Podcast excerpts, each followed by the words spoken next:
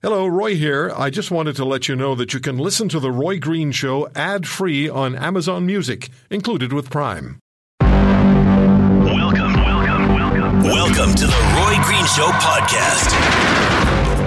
I'm Shane Hewitt, sitting in for Roy this weekend. And um, here's what we're going to do this weekend. First, I'm going to tell you very, very clearly, and I want you to hear me Roy Green's fine. This was pre planned vacation time and Roy is going to enjoy the weekend with a little staycation at home. So there's nothing wrong in this world of change where so much is changing so quickly. Man, just know that we're going to make our way through this weekend without Roy. Roy will be back for you, and I most certainly hope he's got his feet up and uh, able to relax and uh, spend some time, maybe get some sleep. One of the things that I know in all of this is that everything has been changing so incredibly quickly including strange people stepping in on some of your shows. You might have heard me before. I'll introduce myself. So, Shane Hewitt is my name. I still do music radio shows as well as talk radio shows, and I was given the nickname Zach so long ago. And so some people will come on this program. Most of them are going to call me Shane, but some of them might call me Zach. You might hear one slip out. It's going to happen. It does all the time. It's it's kind of like Bubba, you know. It's like a nickname. It's going that's just the way it is. So the show might be a little bit different. Maybe it's not but all I know is that Roy's integrity and his intention with the show is always to bring you information that's going to help you and have conversation that's going to make a difference in your day. And that's what I'm going to try to do today. I do that slightly differently. I always pick a word for the day. And the word for uh, today that we're going to create is impact. It's just that simple. Is what is the impact of all of this fast changing life have on all of us? And that's really where we're going to uh, get started is what's the impact? Coming up on the program today, we're going to talk about an awful lot of things. We're talking about doctors, we're talking about shortages of PPE, we're going to talk about technology, we're going to talk a little bit about some heartbreak. We're going to talk about Kenny Rogers today. Because not to be forgotten in all of this is the icon that is Kenny Rogers has passed away by natural causes, just to be clear. And the biggest crime we can do is forget about people like that that have affected us for decades and decades and just because there is something incredibly uh, dramatic happening around the world right now, it's so important that we pay attention and participate with to not be forgotten of all of that. We've got some uh, big city mayors coming on the program today to talk about what their cities are up to and what the cities in general need to do when we constantly hear messages from the province. We constantly hear message from the federal government and how do we get started in all of that. So what is the impact on you? And the number again, 1-800-263-2428. Um, that's the number to call it in anytime. And if you want to email me, because I know Roy does the emails, um, I fill in for the Charles Adler show quite often, the shift with Drex as well. And that's the email that you're going to use if you want to reach me directly via email today, Shane, S H A N E, at charlesadlertonight.ca. So feel free. Last night was the first time, as far as I've ever known, that the border's been closed. The Canadian government announced it shut down for non essential travel. Canada and the United States have agreed to stop non essential travel, specifically for tourism and recreation. Trade and commerce will continue. So here we are, the very first day after that. Sean O'Shea, a global news reporter, on the line to help us understand. Uh, good afternoon, Sean. Welcome to the program. We got you there, Sean? Hello, Shane. I can't hear you, but I assume you're trying to listen to me. Yeah, I am trying to listen to you. We're just going to work on the feed there. Sure. One of the, uh, you got me now? I do. Yes, I do. I'm going to take this opportunity, Sean, to explain what's actually happening with the program today. Is that this program is produced across the Corus Radio Network out of Hamilton and AM AM 900 CHML, and then but typically I do the shows out of Calgary, and the producer that helps me, Catherine, she's actually at CKNW in Vancouver. So this is the time we live in, Sean. Is that we have people from multiple cities working together and uh, trying to push all the right buttons to make it work. So here we are remarkably well. Uh, you know, we're doing the same thing in television here, where we're working remotely. Uh, I've been in the field with a crew, but a lot of editing and different elements are being pulled. It's it's quite remarkable, and uh, I have to say that I, I believe our company is doing a great job trying to serve people because these are, as you alluded to before, very trying times, and people need information. Yeah, and the overwhelm of information is actually something we're going to talk about today, Sean. I think I've got to a point where I've hit the wall now. I've hit the wall where I'm like, I can't even keep up, and I'm in it every day. I mean, I'm uh, basically isolated from home, and to the studio and back again and nothing in between. And so the information for me is too much. I can only imagine for the people that are also getting water cooler talk plus information from their bosses. Uh, trying to keep up is incredibly difficult. So let's start there, Sean. Um, with the border closing last night, what's the status and what are we seeing? Well, I was there at the border uh, Shane, a couple days this week down at Niagara Falls and at Fort Erie, and we did uh, quite a bit of reporting there. It was no surprise that it was going to happen when the government announced that this was going to happen. I interviewed the mayor of Niagara Falls, Jim Diodati, who said, It's about time. We knew this was coming. We fully support it. Got to remember, that community it relies so heavily on tourism. Uh, most people's jobs depend on tourism, and yet they said, Got to do it because we've got to make sure we deal with this thing properly. So as of midnight, as you said, the border was shut down to non-essential travel. Uh, my colleague from Global National, Jeff Semple, is is there. We were I left there last night. He was there at midnight, and basically right before midnight at the the Rainbow Bridge. People that know Niagara will know that the Rainbow Bridge is the bridge from Niagara Falls, Ontario, to Niagara Falls, New York. Um, and just before, right at midnight, people were Canadians were turned away. There was a Canadian uh, who went across uh, to join a family member over there. They were turned away. Uh, there was one woman who was actually walking across the bridge, um, and she was turned away. So they're taking it seriously. This is not fun and games. The door has been closed to all but non-essential travel, commercial travel, people who live uh, on one side of the border and work on the other side of the border. Uh, you talked about uh, precedent. The only precedent I'm aware of was when 9/11 hit, hit and for a short period of time, the borders were closed until they figured it out. But this is not a short term thing. This is going to last for a minimum of 30 days. So, what is the status on the workers, Sean? Are, we looking at workers are not allowed to travel anymore? If you are in, you know, uh, Washington State and you've got to get into Vancouver for work, or vice versa from uh, Niagara Falls, uh, New York to to Ontario, is like, are you not allowed to cross now? The governments on both sides, uh, Shane, put out very specific instructions that the border agents would follow. Um, if you're a student, for example, and you are a Canadian student attending a university or a college in the United States, you can cross. If you are a Canadian citizen who lives on one side of the border but has a job on the other side, very common in places like Windsor, Ontario, and Detroit, uh, that's okay. They have a, a legitimate purpose to travel. People in the military, diplomats, a host of some other uh, exceptions. But the purpose of this was to stop people who come across the border to go shopping, stop people from going grocery shopping, stop people from going hunting.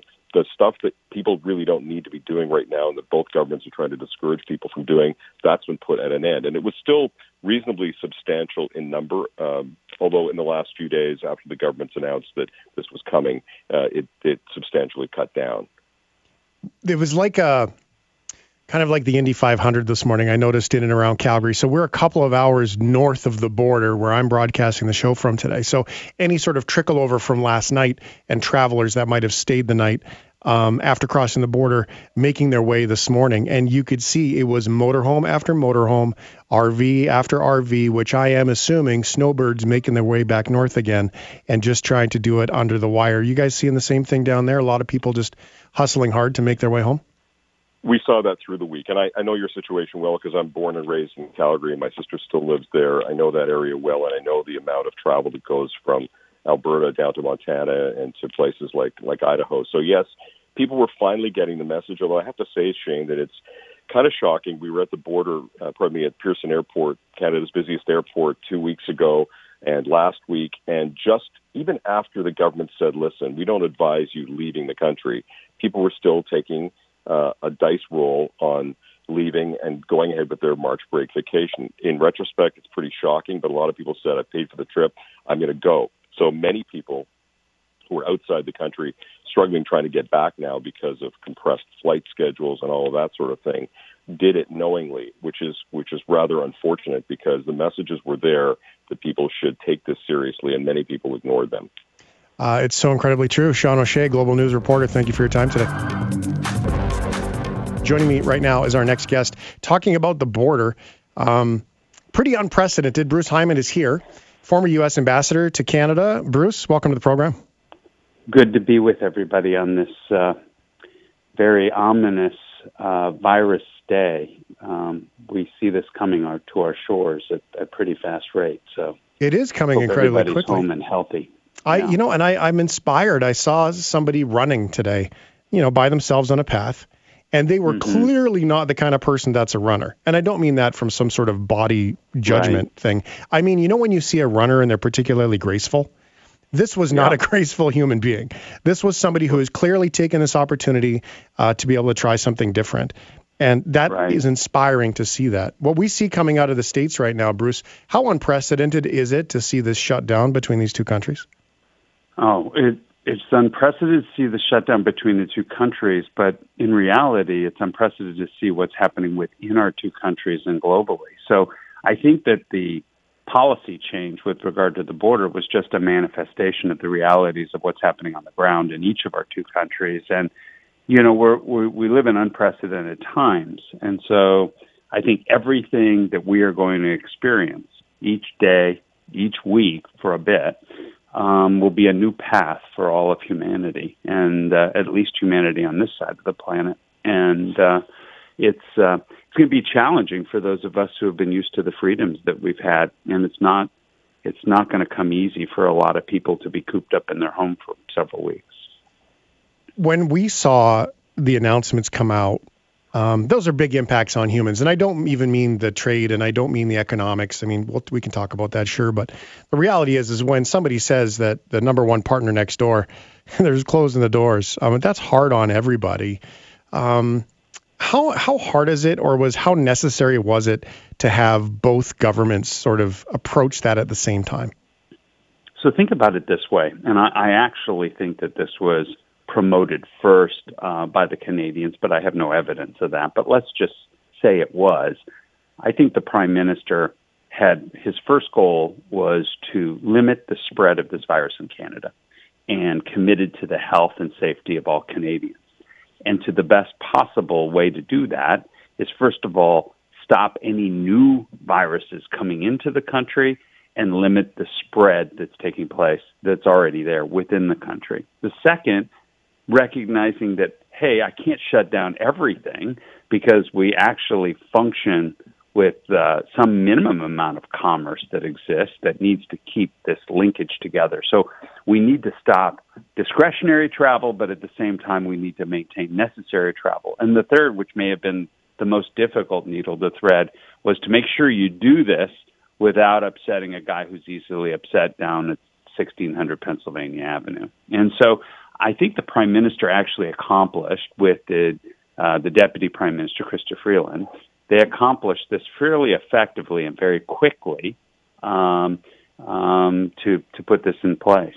So it's it is unprecedented. We have 120 or so border crossings between our two countries. Canada uh, borders three oceans in one country, and we have 5,525 miles across, you know, the 49th parallel, your southern border, and then out west up the coast of Alaska.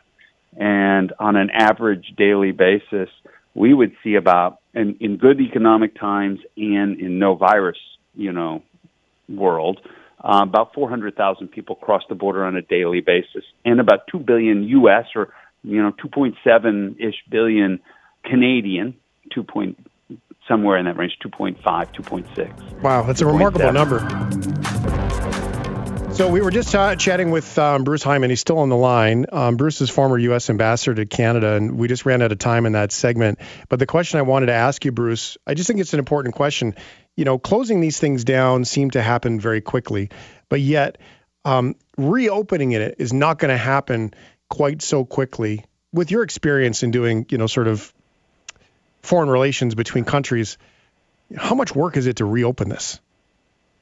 Well, the border itself could reopen, but the relationship in terms of the economic relationship is going to probably change pretty significantly going forward. And I'll and I'll tell you this real carefully that in recessions, especially in the United States, companies are fast to fire, slow to hire. I also think we're going to learn to live differently, communicate differently, shop differently, spend differently. And if the US government is going to spend trillions of dollars for our economy, they're probably not going to want foreign labor, foreign inputs, foreign products. They're going to really promote this Buy America. And this follows in line with the president's Make America Great, you know, mantra. And so I think that it only escalates the xenophobic nature of the path that we've been on, which caused the UK to separate from from Europe and Brexit, and for the US to behave the way it has over the last few years. I just think it's going to get more challenging. The more that we see the United States behave like a business, if you will, uh, the more that it almost translates better for people to understand. Because I don't think we quite understand politics. I think that as employees, or business owners, we often understand business a little bit better. So the insight is um, is quite remarkable. Bruce, what's one thing that you've learned from this that surprises you about yourself, your family, um, about things that you maybe didn't need or worried about that two weeks ago that you don't worry about anymore? You know, when you're healthy, you just put health as second, and you think about everything else. You think about money. You think about you know personal objects you have or you know, fun times, wine you drink, food you eat. But when you get challenged like this, I think the value of health and health care is really important. And it also is a stark difference between Canadian healthcare and U.S. healthcare. And this has been a big issue in the campaigns. I'll tell you, it's it's going to be the issue going forward for Americans. I agree absolutely because the infrastructure is just not there. I mean, if ever you wanted a, an argument for um, for some sort of globalized treatment of healthcare in some fashion. You look at countries that have it, and there at least is an infrastructure there to distribute, and that's not even right. there in the United States. It's remarkable. But I am, I, I, while this will be different and things will change, and we're not going to go back to the way it was, we will evolve and we will come out better and stronger and I'm optimistic. But there's some dark days I think ahead of us here until the storm passes. Yeah, in, in business we always say this is going to get worse before it gets better. Bruce Heyman, former U.S. ambassador to Canada, thank you for sharing time today. Pleasure. Be well, everyone. Be healthy. Our next guest is uh, Dr. Michael Warner. Uh, he's the head of ICU at Michael Garron Hospital in Toronto. Doctor, thanks for joining us today.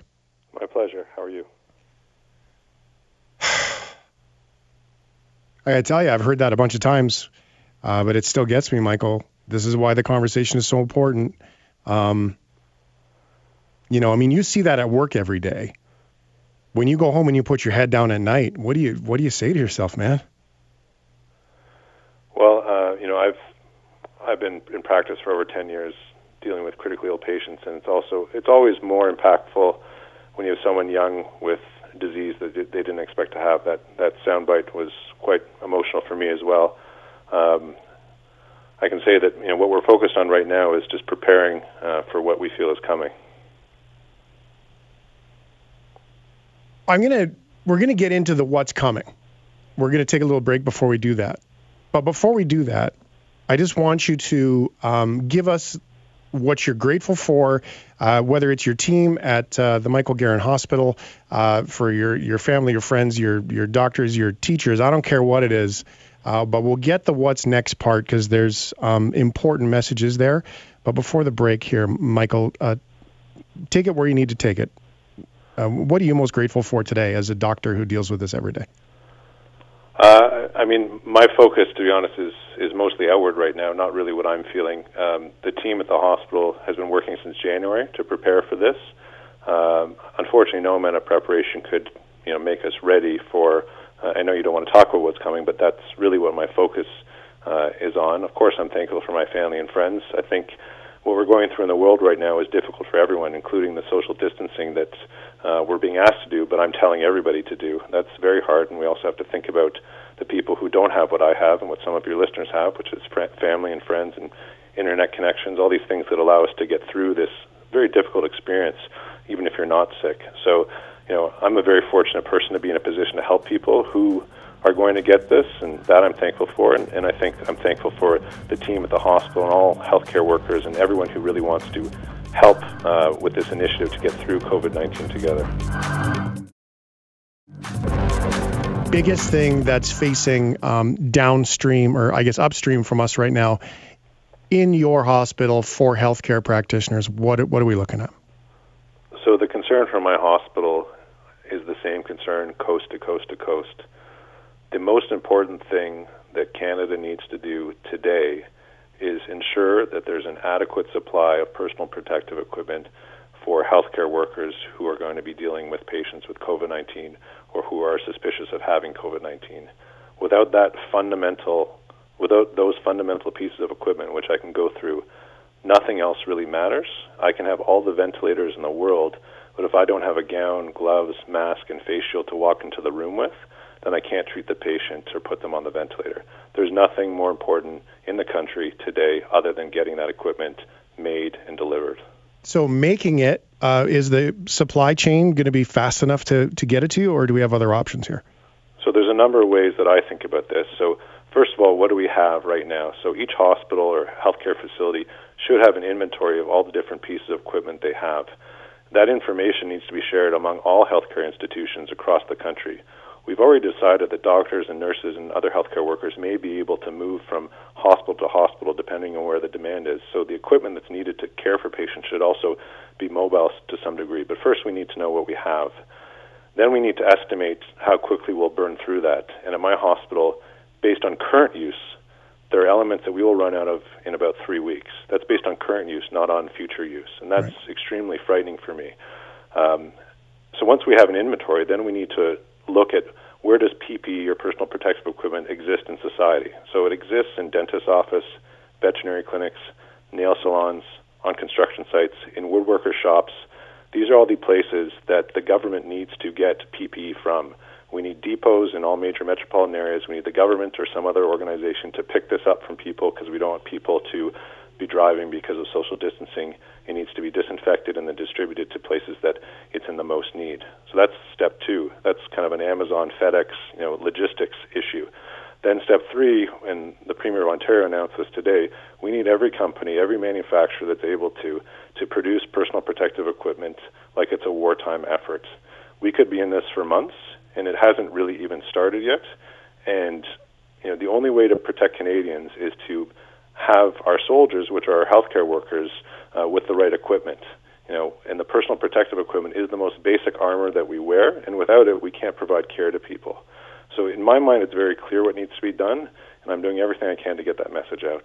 It seems like, um, yeah, like dentist office alone would be able to supplement such a big inventory of you know, before you even step outside that, because you know, dentist office of all things, uh, when you're dealing with a bug that thrives on spit, um, is not one of those things we're going to be doing anytime soon. So it's remarkable. Tell me about hand sanitizer, because every time I've been in the hospital, I've been around the hospital, hand sanitizer is everywhere. How important is that shortage right now? Uh, so hand sanitizer, I think, is important. I think the thing about hand sanitizer for me in the hospital is I do have an alternative, which is washing my hands with soap and water, and hopefully soap and water will remain available to me. So for me, it's not actually a pressing need. I, I know that there are some um, innovative individuals who are trying to come up with ways to come to create hand, sanit- hand sanitizer for public consumption. I would encourage people who are innovative to do those things. I mean, we may find ourselves in a position where we're calling on all the seamstresses in, in, in the nation to make gowns and masks for people. I mean, th- th- I'm anticipating a potential wartime effort. We need all we need to all be unified. But the encouraging news is that I think that everybody wants to help. Since I put out my message, you know, really yesterday about this, um, I've had hundreds of emails, text messages, uh, Twitter messages with people looking to help. So what I'm asking for is, you know, I'm an intensivist. I have to take care of patients. My garage is only so big. We need the government to organize the collection of all this equipment that people are willingly wanting to donate. And I'm sure your listeners right now are thinking to themselves, "Wow, you know, I'm a woodworker. I've got five N95s in my in my in my shop. Well, you know, those five N95s actually make a material difference because those are five lives that can be saved." So once the public knows what they can do and where to go to, or which website to go to to catalog what they have, etc., then we can get everything organized. We can know what we have, what we need, how much we need to produce, and how fast we need to produce it head of ICU at Michael Garron Hospital in Toronto, Dr. Michael Warner. Um, I will take the moment, Doctor, because, uh, like you said, you're taking this time to uh, go outward with everything. Um, so allow me the space, please, just to say thank you for your hard work. Uh, and thank you for your commitment to making sure that not only today we're looking at this, this is one of those scenarios that, hey, if we end up with extras at the end of this, we're going to be okay too. Um, but your commitment to that message and your commitment to go to work and frankly stand in the line of that every day, on behalf of everybody, I'll just say thank you, sir. Team effort. My pleasure. Joining me now, John Tory, Mayor of Toronto. Uh, thanks for jumping in with us today, John. I appreciate it. My pleasure. How are you doing? Uh, isn't that a big question, right? How are you doing? Yeah, for everybody. It is. And when I say all of this, I, I you know, the impact of COVID 19 on everybody is going to be a little bit different, yet it's all kind of the same. And, you know, looking at a national radio show and trying to talk about the things that are going on in other cities, we are presented with an opportunity to really hear what's happening in other cities. Maybe it's not happening in mine and be able to say, hey, that's a good idea. I'm going to take that to my councillor. I'm going to take that to, you know, my mayor or, whatever it is. So it is important to talk about, you know, for the people in Vancouver and Calgary and Edmonton, uh, what is going on in Toronto. Um, the overwhelm is remarkable. Before we get started here, though, I want to ask you about your direct assistants because I know you have some, of course, some help in the office. Can you tell me how amazing these humans are? Because you know they're making your world turn right now. Oh well, I look especially in my circumstance where I am personally uh, self isolated because I was in England uh, and came back and had to follow eat my own cooking, as they say, and follow the rules on self isolating. And I so I've been by myself in my condo where I live in downtown Toronto, you know, for I guess it's now uh, ten nine days, ten days, and uh, you know, without the team backing me up, and then of course there's the broader team of people who are out there. I mean, I think of the people in all the cities that are listening uh, you know, starting with the public health workers and then going through from there to the first responders, police, ambulance, fire, and then you go through to the people like grocery store clerks. I mean, we've said the grocery stores should remain open, the pharmacies. Well, there are people working there, uh, and uh, they're serving us. The TTC, in our case, the, tra- the transit system operators. I mean, it goes on. And you know, if those people weren't all at work, then whatever I do as the mayor would be meaningless, and uh, it, we wouldn't be able to provide the support to people. Many, many people working for food banks and community organizations that are helping fill in the blanks. You know, I look at seniors, for example. There's a lot of seniors who are very much able to get out to do their own shopping in normal times, but they've been told to stay home and they've been told they're particularly at risk. So we've had to sort of develop things like phone trees where we have people phoning these seniors who are healthy and they're in good shape, but they're following the instructions and staying home and make sure they're okay, make sure somebody goes out to get them the food, which normally they get themselves, and so there's just all these people doing all this, and it, it gives you some heart in a in a situation when, you know, a lot of the time it's easy to sort of have people feel helpless and hopeless about this because it has no, you know, it has no easy answer as to when's this going to be over, what's the right thing to do, you know, and so on. When you look at um, the balance of the job of a mayor, shutting down bars, the property taxes that are associated with that, the business taxes and property taxes, I mean, that's a big chunk of income for Greater Toronto and all the cities that are involved in that. But at the same time, it's a necessity to do that. So, what do you say to the bar owners? Um, you know that I mean they're going from a hundred to zero, and that's incredibly hard on business owners. Um, it's like a layoff, except a personal guarantee on everything. Yeah, I mean, Shane, I've had emails from people this week that some I did I, I didn't know and some I did know in the restaurant and bar business. Just to pick that example, because you did, and I, I had a teleconference with uh, a whole bunch of representatives of the restaurant and hospitality industry, because of course they've been hit in just the way you said. I mean, even the hotels, which are bigger and often owned by bigger companies, were telling me they went from you know pretty full because Toronto was doing very well uh, to literally three people, three rooms occupied in the entire hotel. And so all I've been able to say to the smaller businesses is this, because um, they kind of say, well, look, I've been building this business up for years, and so we have deferred their taxes, deferred, and they wish we'd forgiven them. And I said, well, we just can't do that right away because you have to have a better feel for, you know, how long this is going to last and how much it's going to cost, and whether you do it for restaurants and bars, and what do you do about all the other businesses. So we're sort we're sort of all taking stock and doing what we can to at least give some breathing space and put some cash or keep leave some cash in people's pockets but the part that's devastating is you read these stories, people writing to you. They're not writing angry at me or angry at government. They're just writing and saying, what do I do? I mean, I, I've got this business I built up over time. It doesn't have a lot of cash. It has some loans. It has its taxes to pay, and it has people that work for it, you know, who are already unemployed. And uh, that's the tough part of, of being in these jobs because you have to say to those people there are no magic answers, um, and you have to do the best you can to help them. And I think all three governments, provincial, federal, I can only speak for Ontario, obviously, but provincial, federal, and municipal are doing the best they can. Uh, is it enough? Are we going to need more? I suspect we might, but uh, at the moment, at least, there have been some measures to leave money in people's pockets, to put money in people's pockets who are becoming unemployed, um, and to extend some help uh, to businesses and uh, and others. And the banks have been doing a little bit too, but I just think, you know, again, depending how this goes on, we may need more. Help us understand what that that deferral means. Um, is it um, is it deferred and dealt with later? Is it possible that those things are just going to change in time?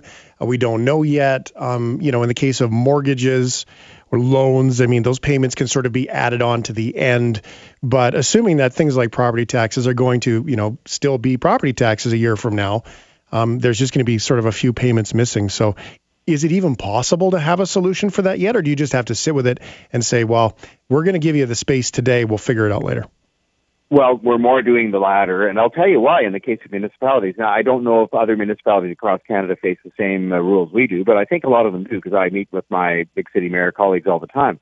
Um, we are not allowed to run a deficit. I actually think that's a really good thing. Like I, it, it imposes a discipline on city government that I think is, uh, you know, is welcome.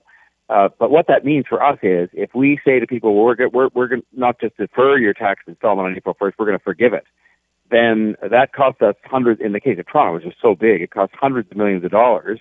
And it means then we have to, uh, you know, cancel city services or lay people off. And so I don't want to just make the rash decision as much as it sounds good to say, well, we're going to forgive your April tax payment and then not have thought through the consequences of that in terms of having to reduce services or having to lay people off because you know laying people off simply adds one more person or a group of people to the unemployment ranks, and cutting services at a time when they're probably needed the most, especially for vulnerable people.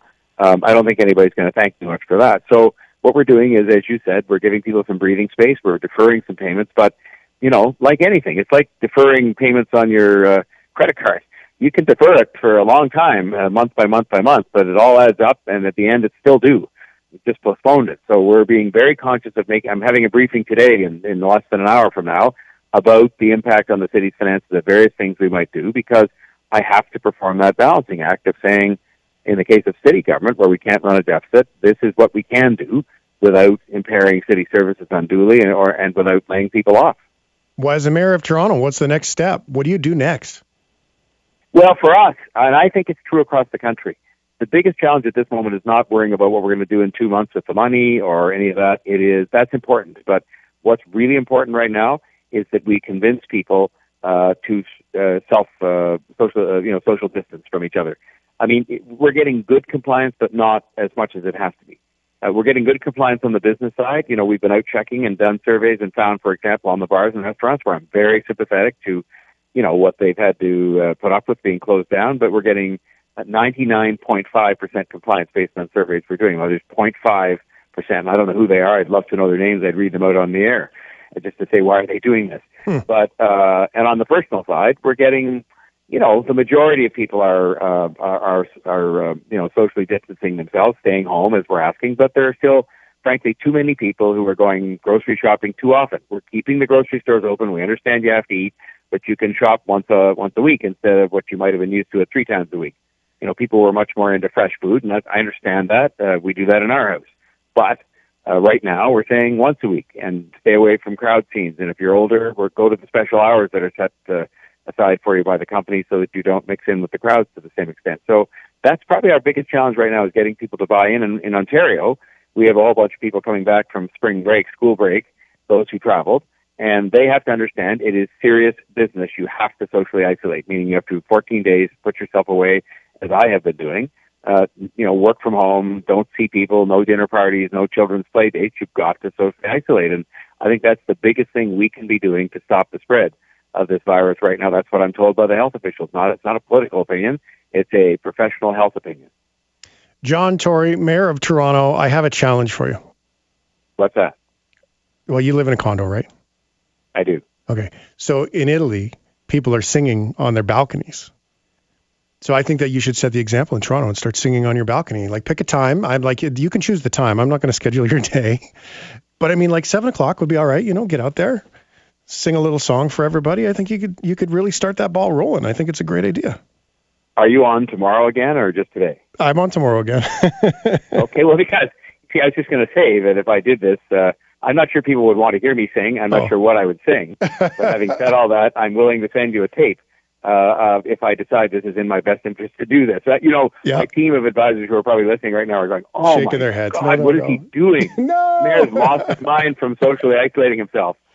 Oh, that's so good. Yeah, well, that could be the case too. But if you do it, and here's the deal: if you do it, and uh, and if you record it on the video, um, then send it our way, and we will get it on the program tomorrow, setting an example of uh, trying to make some some fun okay. and some playfulness in all of the silliness. And people around the country, like I, I, I, you know, I'm a proud Canadian first, more than anything else. I want this country to get through this. I want our city, obviously, to get through it. But thank you for following the advice you're being given to stay inside, stay at home. I know it gets tough uh, to to have the kids cooped up and to be cooped up yourself, but if we get through this, it's a tiny amount of time in a, in a lifetime. You know, it is really. I mean, it it seems like a long time, and it will be longer yet, but it's it's a tiny part of uh, of a lifetime, and so let's just do it, get through it, get the pain over with, and get back to this wonderful life we have in this country. I'm Mayor of Toronto, John Tory. Thank you, John. Thanks, Shane. Bye bye. John Pinkus is an employment lawyer, partner at uh, Samfiru Tumarkin LLP. Did I say that right, John? You did. You did. Hello. wonderful. Thanks for sharing some time today, and I really appreciate your professional insight. We're dealing with a lot of information right now, aren't we, John? We we are, and, and a lot of information about the same topic. And it's uh, the thing that makes this so unique is that everyone, uh, from business owners to employees, are sort of uniformly anxious, and I'm hearing from all of them right now. Are you sleeping? Because I'm not. I'm not. I'm really not. I'm waking up three, four times a night. That's not like me. Yeah, you know what? What I'm trying to remember, and, and what I hope everyone tries to remember, is that uh, we have a lot of very smart, very capable people working on this, and at some point, we will make it to the other side. We just have to, you know, stay positive and, and do everything we can to mitigate uh, the damage as an employment lawyer, one of the things that I really wanted to bring up today was the status of things. It's very easy for us to look at all of this information and all of these websites and all of these phone numbers and call here for this and call here for that and say, oh man, what a mess. But really, when we look at EI, when we look at all the places, some of these things functionally were okay for customer service or getting some online support. Some of them were really great. And um, there were delays before, and now there's a massive influx of things that are coming in. So it's not so insur- uh, absurd as an employee or as a business owner that that this is changing very rapidly, but it really wasn't always great before. And we seem to forget that. We seem to think that it's going to be perfect. So how do you mitigate that when you're trying to deal with people, John? It's very hard, and I mean it's absolutely true that uh, you know, with with all the respect to all the people who who work at Service Canada, I mean, the ability to get an answer from Service Canada was very difficult even before um, all of this happened. And now we had uh, about 500,000 Canadians filing for EI all in one week, which is completely unprecedented. So uh, they would need a massive influx of resources just to get to the level that they were before, which, you know, you could already expect to be on hold for an hour or two hours, or often what would happen is they would just say, we're too busy, call back. Uh, and I, I've I've heard that from my clients for as long as I've been practicing. Uh, so I can only imagine um, how difficult it must be right now. And I think that for most people, if you can avoid having to call the line and you can use the online resources, that is the best way to go. So when you deal with clients and people call you, and if I don't quite understand what your day-to-day role is, John, please just help me adjust that. But when people are calling saying, "Hey, I've been given a package. Here's my deal. What do I do? Do I check it over?" I mean, I know full well that employment lawyers are so incredibly important to make sure that they're you're maximizing uh, everything that you're entitled to. Um, is now the time to do that, or is it time to trust in the system? Well, it's going to differ from one case to another. So certainly, if you've been working for, if you're, for example, a server for a restaurant, and you know you there there's been a government order to shut down everything except for takeout, then you're probably not going to be someone who's going to um, have a valid claim to severance. But for most people right now, if you're just being uh, terminated because you're being put on a layoff uh, and the layoff has been communicated to you as you know there's just not enough business to keep you working. And the employer has elected to put you on a layoff. Maybe they put everyone on a layoff. Maybe they've only put some people on a layoff. Then yes uh, then you will have some uh, severance entitlements. Um, because in that case it's it's very similar to any other temporary layoff. Um, whether you want to claim those, uh, make those claims now or later, I, I think the problem is if you if you wait too long, um, there, you know, you, you may be waiting until that business is no longer viable anymore, uh, and you may be behind a long list of other people who are also making claims against that business. So uh, people really do need to consider these things if um, the reason you've been laid off is because of just, you know, the fact there's a downturn in business.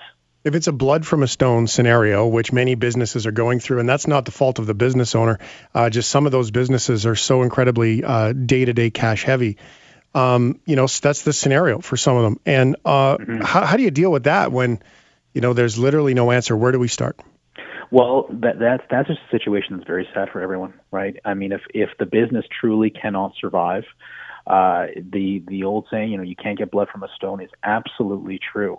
And I've had to have those conversations many times with people when the business com- simply shutters. Uh, those people aren't going to get severance. And the most prominent example in recent memory would be Sears, right? A lot of people lost out on um, severance packages, some people with 20, 30 years service. Yeah. I even had gift cards that I didn't get to use. I didn't think. Right. Right. So it does right. affect everybody, yeah. this kind of change, right? It really does. Mm. So where can we go, John, when we look at um, you know, a starting point. There's so many places to go. There's so much information out there. How do we get started? If you've been put on a temporary layoff and you expect the business is going to be able to call you back and they're just responding to government mandated closures, then what you really want to focus on is employment insurance and more specifically the emergency care benefit. This is a benefit where you can get up to $900 biweekly for 15 weeks. It's available not only to employees, but it's also available to self employed if you meet certain criteria. If you're taking care of a sick uh, family member, if you are uh, supervising your children uh, because of school closures, um, or if you are quarantined or in self isolation. So uh, it's a wide category of people that it applies to, which is very different and very special for this pandemic. And uh, the best place to go to apply for these things is online because, as you said at the beginning here, if you try and call in, you could be on wait for hours. And you called that the emergency care benefit? That uh, that is what uh, the government is calling it. They're calling it uh, um, temporary income support, but it's also been referred to as the emergency care benefit. Yeah, and that becomes temporary. I'm just writing this down as you uh, say that so I can remember to requote it later. Um, when we look at all the things that the provinces are doing, I know here in Alberta where I am, you know, the province has stepped up and said, you know, there is opportunity here, plus then there's federal opportunity. If you're on isolation, you can't work. I realize you can't necessarily speak to all the provinces, but how do we navigate that? Or is that like, is there a person to call, organizations? How do we do it? if there's a person to call if uh, if the province mandates these things. Yeah, if one of the provinces has said that, hey, by the way, like we're going to help you out too. You know, we typically don't go to the province for EI, if you will. Um, so, you know, do, do you just go to your provincial websites? How do you even get started? Well, if the province is uh, doling out certain kinds of benefits, then I think they're probably going to give specific information as to how to acquire that. Uh, I, I agree that it probably won't be through uh, the EI process because that is federal. Um, it may be the kind of thing where certain things that you normally would do, certain taxes that you might file might be deferred, so you might just be excused from doing certain things that you normally do rather than applying to get a specific benefit. Uh, and we should remember that much of the package, the $82 billion package that the federal government granted, was actually the tax deferral, right? So we might see some of that uh, from our provincial government as well. But the truth is that you know because this is uncharted territory and because these are new measures, um, I, I, can't really say more than uh, you know what's what's publicly reported and, and what the government is, is telling us, and we're just going to have to keep our eye on the uh, provincial government announcements. Thank you for listening to today's podcast. If you want to hear more, subscribe to The Roy Green Show on Apple Podcasts, Google Podcasts, Spotify, Stitcher, or wherever you find your favorites. And if you like what you hear, leave us a review and tell a friend. I'm Roy Green. Have a great weekend.